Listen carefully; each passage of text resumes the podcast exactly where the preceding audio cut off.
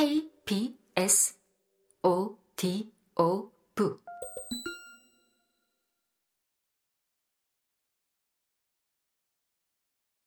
법에도 눈물이 있다. 언제부턴가 인터넷에서 미국의 피오렐로 라과디아 판사 이야기가 오르내린다. 대공황으로 실업자가 급증했던 1935년 겨울, 그는 직결 사건을 다루는 뉴욕 야간 법정의 1일 판사로 일하고 있었다.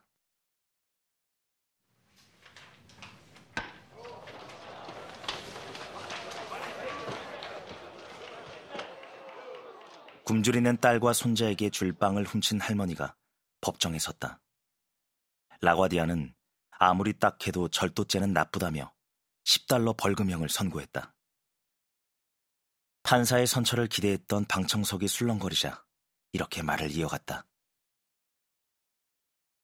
이 할머니만의 잘못이 아니라 우리 모두의 책임입니다. 판결을 맡은 저에게도 10달러 벌금을 선고합니다. 여러분도 가능하다면 50센트씩 동참해 주길 바랍니다. 판결에 이 일을 제기하는 사람은 아무도 없었다. 10달러 벌금을 내고 남은 47달러 50센트를 쥐고 법정을 떠나는 할머니는 하염없이 눈물을 흘렸고 법정에 있던 사람들은 모두 일어나 박수를 쳤다. 법정은 욕망과 욕심이 부딪히고 싸우는 경기장이지만 눈물과 한숨이 끊이지 않는 통속 드라마이기도 하다. 형사법정에는 죄를 뉘우치는 피고인의 눈물이 있고 하루빨리 석방되길 바라는 가족의 한숨도 있다. 다른 쪽에는 그 죄로 상처받은 피해자의 피눈물이 있고 판사 딸이 피해자라면 그렇게 가벼운 형을 내렸겠느냐는 가족의 탄식도 있다. 민사법정에서는 너무 순진해서 남을 믿었거나 법 때문에 손해를 본 사람이 한숨을 쉬고 행정법정에서는 과로로 쓰러졌는데 산업재해로 인정받지 못한 노동자가 눈물을 흘린다. 이혼법정에서는 이제 홀로 살아야 하는 중년 남자가 눈물을 사기고 소년법정에서는 속썩이는 자식 때문에 애간장에 녹는 엄마의 눈물로 가득하다. 오늘도 법정에 온 사람들은 법에도 눈물이 있지 않느냐고 하소연하며 판사가 들어주고 공감하며 닦아주길 기대한다.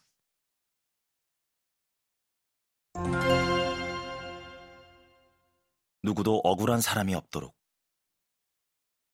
20여 년간 지방국세청에 근무해온 40대 사무관이 2009년 11월 어느 날 새벽 아파트 22층에서 뛰어내렸다. 결혼해서 일남일녀를 두었으며 거의 매일 노모에게 안부 전화를 했다. 1년 전 새로 편성된 팀의 팀장이 되었는데 업무는 늘어났지만 팀원이 보충되지 않아 40%가량 초과 근무를 했다. 말수는 줄어들었으며 불면증으로 잠자지 못하는 밤이 많아졌다. 휴가를 내고 병원에서 치료를 받으라는 처의 권유를 거절하고 수면 유도제로 버티던 그는 바지 주머니에 유서를 남긴 채 투신 자살했다.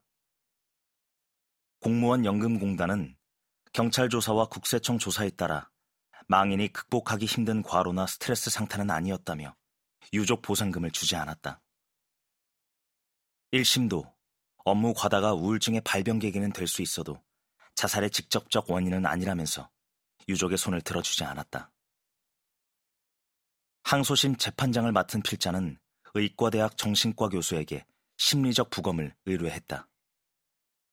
전문성이 부족한 경찰이나 소속기관의 조사만으로는 한계가 있기 때문이었다.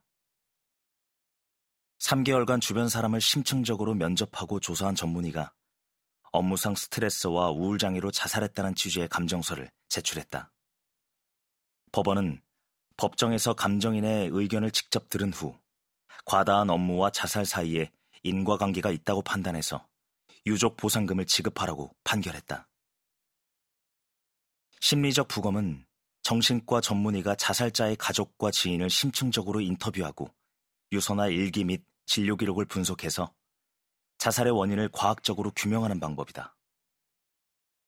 1950년대 미국에서 처음 실시되었고 이후 많은 나라로 확대되었다. 특히 핀란드는 1986년 모든 자살 사례의 심리적 부검을 실시하고 자살 예방 종합 전략을 세워 자살률을 절반으로 떨어뜨렸다. 우리나라는 오래전부터 OECD 회원국 중 자살률이 가장 높다. 정부는 10여 년 전부터 자살 예방 대책을 세우고 심리적 부검을 일부 시행하고 있다. 하지만 자살을 터부시하고 숨기려는 정서는 변함이 없고 자살하는 사람도 줄지 않았다. 법원에는 노동자나 공무원의 유족이 과다한 업무를 이기지 못하거나 폭력 때문에 자살했다고 주장하며 업무상 재해로 인정해달라는 소송이 많다. 종전에는 정신과 병원에서 치료받은 경우가 아니면 객관적인 자료가 없고 가족이나 동료의 감정에 치우친 말은 쉽게 믿을 수 없어 승소한 사례가 많지 않았다. 하지만 정신병으로 치료받는 것을 꺼리고 망인에 대해 말하는 것을 쉬쉬하는 문화에서 일반 감정 절차로 억울한 죽음을 규명하는데 한계가 있었다. 사법사상 처음 실시된 심리적 부검으로 망인과 가족의 눈물을 닦아주었고 개인의 희생을 당연시 하는 조직 문화의 변화를 촉구했으며 심리적 부검을 법원의 실무 관행으로 정착시켰다고 자평해본다.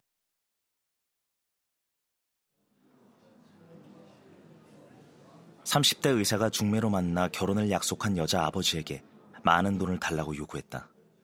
장인은 현금이 없으니 나중에 땅을 팔아 10억 원을 주겠다는 각서에 서명하고 건네주었다.